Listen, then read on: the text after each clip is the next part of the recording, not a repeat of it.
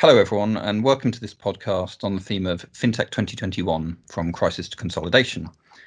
This podcast forms part of a series that we're running on what's in store for the FinTech sector in 2021 and beyond, covering product development, M&A and fundraising, regulation, competition law, and beyond. We launched the series with a detailed review, which we published on our website around a month ago. So, of course, I strongly commend that to you if you haven't seen it already. Today, we're delighted to be joined by two real sector experts. We have Mike Carter. Mike is executive chairman at the Money Platform, and he's head of platform lending for Innovate Finance, the fintech industry body. Mike's also a member of the Article 36H group at Innovate Finance as well. Uh, and we have Marsha Williamson. Marsha is head of legal at 11FS, the consulting, research, and benchmarking business for the digital financial services sector. Mike and Marsha, welcome, and thank you very much indeed for joining. Thank you, Rich. Thank you. Could we start by looking back slightly, having said this is FinTech 2021, just to set the scene? Um, as we record this, we're two days into the UK's second national lockdown, so we're, we're getting used to being locked down again, um, as we were for much of 2020, of course. Looking back at 2020 so far, what do you think the crisis has told us about the resilience of the fintech sector in the UK? Um, perhaps I'll start with Mike for, for that one. Sure, thanks, Rich. Well, I think um, the crisis has unexpectedly provided an opportunity for a lot of platforms to actually test their business model um, in a in a volatile and in some cases high growth or, or um, declining environment. Um, and as you, as you know, most fintechs build a platform on the basis that they are looking to build something that can scale rapidly, scale efficiently, and scale cheaply. Um, and often the challenge is actually getting the volume through to, to test the platform. Well, during 2020, some sectors have really seen high growth and volatility. For example, payments businesses have had a much higher volume of business going through their platforms. Uh, RegTech businesses have had a big increase in activity as a result of a lot of businesses suddenly working from home. So they've all had a chance to actually test out the scalability of their platform and whether or not they fall over if they get too much business. And most of these businesses have actually come through pretty well in terms of being able to, to show that scalability. We've also seen that in lending. So, for example, despite the volatility in the market, um, SMEs have shown a bigger increase in applying for loans online. And Funding Circle, for example, announced that they had a 20% market share in CBILS earlier on this year yeah. because they're able to deliver that product through their online platform, which is hugely impressive. Obviously, there are going to be other businesses that, are, that will have struggled as a result of lower volumes, um, but it has been quite a range of different tests for different types of platform. Thanks, Mike. That, that that's really interesting to draw out. You know, the, the different ways in which different types of business within what we call the fintech sector uh, have, have been affected. Um, to, turning to Marsha, um, at 11FS with, with all of the research that you do, uh, it seems to me that you, you, get, you must get a great uh, view, a great picture of the of the sector as a whole. Um, how has it seemed to you in, ter- in terms of effects in different subsectors uh, of, of, of the industry and of the sector? Yeah, exactly as Mike said, a real mixed picture, I would say. So, I mean, lending for those that could capitalize on the uh, the government lending schemes very well. For other lenders, not so much. Um, in savings and investments, good performances. The likes of Freetrade Plum, Moneybox doing doing very well over this period. Um, and obviously payments with a big boom in online commerce and yeah, having yeah. lots of goodies delivered to our homes. Um, I think for those that have where we've seen furloughing or even redundancies, a lot of cost cutting, for me, it not necessarily um, due to COVID, but I think COVID has really just shone a light on issues that were perhaps already underlying in those business models. So, you know, did some of these fintechs did they expand um, expecting growth that did not materialize this year? And did they have a bit too much of a loose attitude to spending and cost controls, which they've now had a real opportunity to sort of reset that? So we've seen we've seen that quite a lot. Um, and then looking at it from from the point of view of big banks and other institutions, I think what we've seen in our client base is actually it has sped up uh, the desire to um, carry out digital and transformation projects and really allowed internal digital teams to go to their boards, go to their management and say, look, we need to speed up. Um, um, so, so that's been interesting. And also, it's given them a bit of pause of thought on the way that they manage their branches and physical locations and offices as well. Obviously, we've seen um, redundancy announcements and job cuts for the likes of Lloyds over the last week or so. So, so that's an interesting, um, an interesting development as well. Thank, thanks, Marsh, and thank you both. That, that's that's a really useful picture of, of the sector as it stands today. I think setting the scene for, uh, you know, what what is to come. Um, and and and we'd agree. It's it's it's it's been a mixed picture, as as Marsha says. Some businesses have, um, to an extent, been been found out, or, or, or albeit not. You know, there's little little blame to be ascribed. No no one could have predicted this, but but obviously resilience has been tested like never before. For for others, there really has been this kind of catalyst effect, it seems, and, and I think catalyst actually is a, is a word that Innovate Finance is is using in its its its, its current um, current current campaign. Um, so to, to, to Mike and, and and looking ahead now, starting to look ahead to the near term, say to next spring or summer. Um, Mike, Mike, what do you think is in, in, in store for the UK fintech sector during during that nearer period? Do you, do you think um, we should start to to cautiously be optimistic again, or do you think it's possible that actually for some businesses the the, the worst is still to come? Well, I think a lot of businesses have obviously spent the last nine months uh, recutting their business plans. I mean, uh, you, you've seen a lot of surveys that took place in the second quarter this year, where a lot of fintech businesses said they had very limited runway, that they a lot were going to run out of cash within the next three, six, or nine months. And most of those surveys took place before businesses had really started to readdress their business plan, because in March and April, nobody knew the extent of how bad the crisis was going to be. But I know a lot of businesses have um, rewritten big parts of their business plan in order to preserve cash. Um, some of them have obviously used the government furlough scheme. Some of them have raised money from the government's future fund. Some have just raised money from external shareholders. So there's been a lot of work to right size businesses during the course of this year. And a lot of the businesses I talk to currently are looking to, to resume as far as they can their normal trading at the beginning of next year. They're they're ready to to restart some of the products that they had paused, um, and they're they're very uh, positive about trying to get back on track next year. But I think inevitably 2021 is going to be a year of stabilization following mm. the volatility that we've had this year. No one knows how many more semi-lockdowns are going to come. So you've got to be agile to be able to to, to be able to deal with that. Um, but people have they've they've had to react very quickly this year to recut the business plans. They've put big expenditure on hold. Maybe they've brought in external shareholders. Um, so I think a lot of businesses feel they've done what they need to in order to weather the storm. thanks, Mike. And and and Marsha, picking picking up on the points Mike make, makes around um, uh, around cash um, and and and you know the extent to which businesses have sought uh, sought further funding, uh, tap tap the future fund um, where where possible. Uh, Mike's theme around stabilization. Um, Marsha, can can we talk a bit more about uh, about venture capital funding? And I'll, I'll, come back to Mike on, on, on this as well. Um, the, the the fintech sector, of course, has enjoyed very significant support from from VC, very significant VC funding over the last few years, and and, and we found figures that, that they might be um, 11FS figures actually that that showed that more than you know 200 billion dollars has been invested in in fintech in the last decade. UK fintech received a sixth of all VC funding last year. Um, Marsha, do you think that, that the good times will continue to roll, um, or, or, or do you think we might start to see a slightly different funding landscape um, in, in, in the next year and beyond? Yeah, it's an interesting question.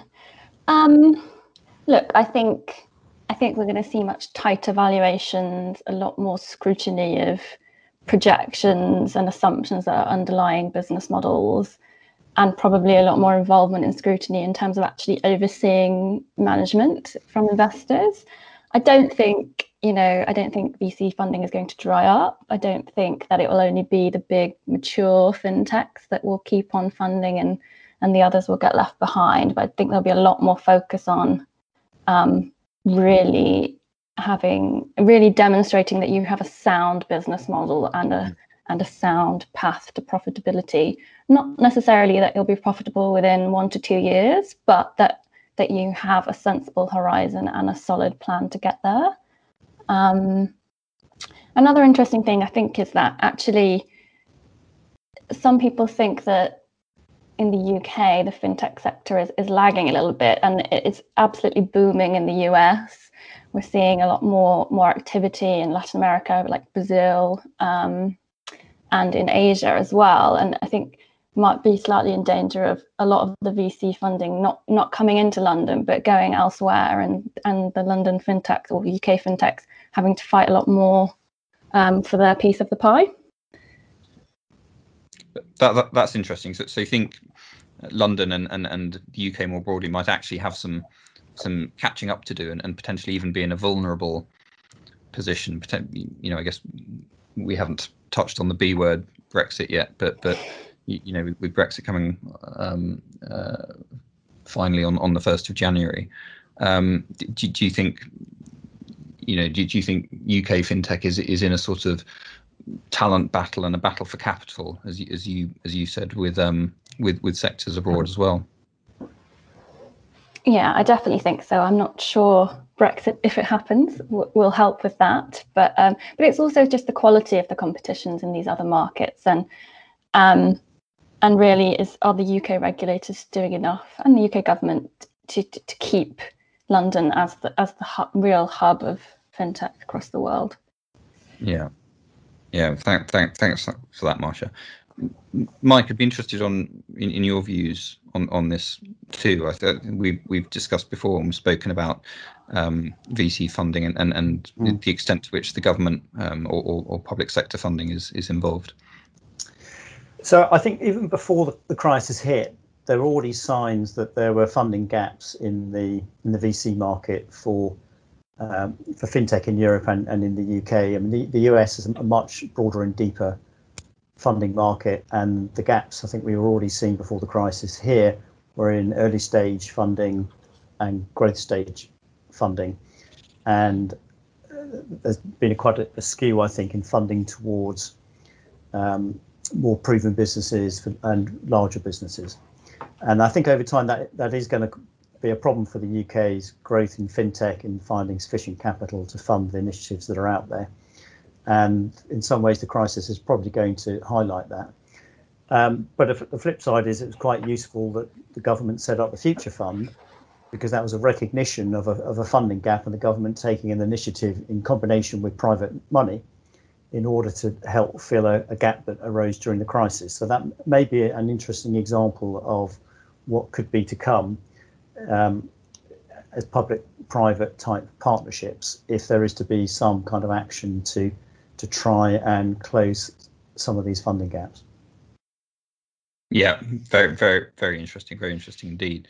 Um, can I can I turn back to to Marsh and sort of start to draw together what we've what we've talked about so far in terms of looking ahead. So so given Marsha the what we've discussed in terms of the differential impacts on different types of business in the fintech sector, the funding landscape, uh, and and the potential for for the government to um, or the potential ways in which the government or the public sector might might step in.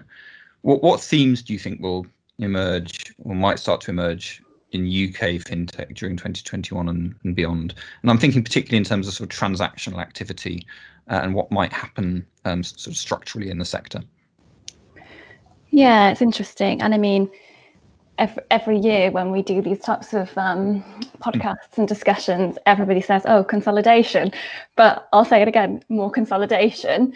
Um, I do think we'll see a lot more of that um, across the market. It's it's been very prevalent in payments. I think we'll start to see that expanding to other subsectors, um, and and and link to that more partnerships as well between the big incumbents and also big techs for like the likes of Google with with some of the some of the fintechs.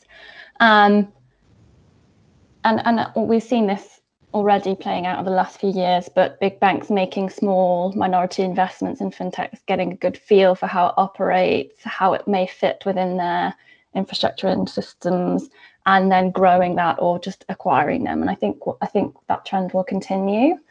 Um, a big thing we talk about at 11FS is banking as a service and embedded yeah. finance, and we think we're going to see a lot more of that over the next year or two. Um, and really, I mean, embedded finance exists already. It's, you know, you go to a premium furniture shop and you might take on some financing to fund your lovely purchase.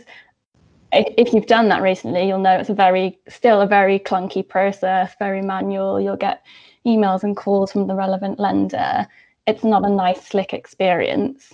I think um, over the next few years, we'll start to see those kind of customer journeys being very seamless, very slick, and that's um, that can only really happen with very strong partnerships between the fintechs, the cons- the end retailers, and and the banks as well, who are providing the, the products and the license. Yeah, yeah, re- re- really interesting, and a, a, piece of terminology that was um, new to me at least. It, might be old news to, to everyone else um, was uh, that I heard recently was this, this, suggested distinction between fintechs and tech fins. Um, fintechs being financial services businesses that that try and make use of technology in in, in better and more efficient ways, and, and, and tech fins being technology businesses that don't really rely on um, financial services for their margin. It's only going to make an incremental benefit to to you know the, the margin of, of, of Google or Apple or, or, or Facebook but but who've got such huge distribution um, that, that, that getting into financial services is is is an obvious play for them. So so that um, that dynamic I think is going to be really um, really interesting in the coming years, particularly as you say, Marsha, in relation to payments and and and embedded embedded payments, embedded financial services. Um, Mike, can, can we turn back to you and and and um, see if you have any um, other or different thoughts on on on, on that sort of forecasting for the, for the structure um, and, and and future transactional activity in, in the fintech sector. Sure. So I'm, I'm sure there will be um, further deals as we come out of the crisis, as you typically see that when you come out of um, financial crisis, that there are businesses that either uh, need a stronger partner to support them and they sell themselves, or alternatively, they, they prove themselves through the crisis. And what one investor said to me that if businesses can show they can trade through this crisis, then they can trade through anything. It's actually quite a strong validation of their business model, um, which is better than any due diligence could have ever proven out when, when, when they look at certain businesses. So I'm sure we will see um, see more of that to come. I think it's quite interesting when you talk about the wider sector and your comment on fintech and, and tech fin. So I think there are still some very large tech players who've not yet arrived over here, but have the capability because of their scale and because of their data. And you know, when you think about Amazon and the data they have, PayPal and their reach and data, and WhatsApp with their, their payments application that they're using in other countries but hasn't hasn't yet arrived here.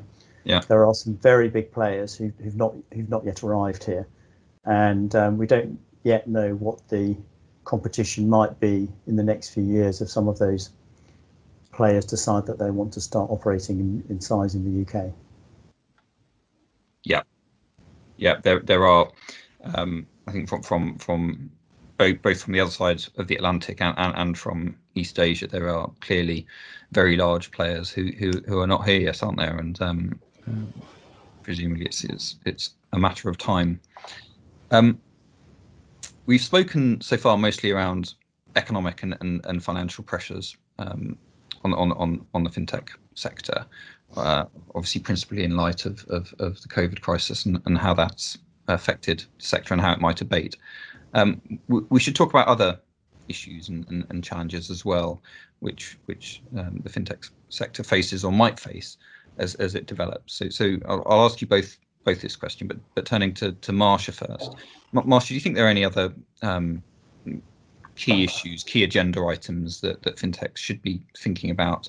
Maybe not uh, for immediately, um, because there are obviously immediate other pressures, but but as as as as um, we get to stabilization, as Mike puts it, that, that businesses should have on their agenda and, and, and be thinking about. Yeah, I mean, I think a big one for me is is actually talent. So how do how do fintechs keep attracting and retaining really great talent in their businesses? I think that's going to become more difficult, um, not only because of Brexit and travel restrictions, but also just because you know, a lot of the banks and and the tech fins or the big techs, whatever you want to call them, are becoming a lot more innovative, doing a lot more exciting things. Uh, but they also have the benefit of being much more stable, very well funded, have great benefits, etc., which are appealing to people. And I think, especially coming out of a downturn, you know, the startup dream is a bit less appealing. Mm. Um, and I think they'll find that people start to shift to other types of organization. It may be harder to harder to keep great talent. That's one. The other one I touched on earlier is just a lot of competition from other other markets, um, other fintechs, um, and the effect that will have on funding. Um, I won't mention the the, the B word.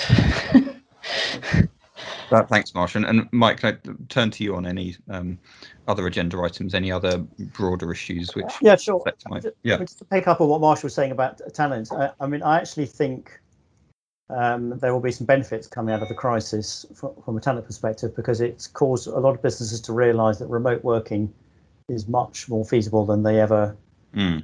thought it could be.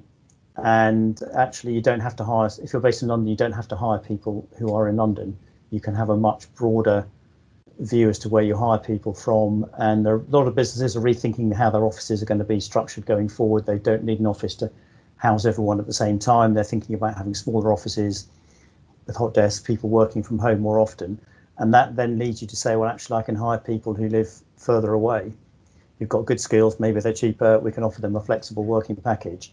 So it might actually bring more people into the into the scope of um, hiring for some businesses.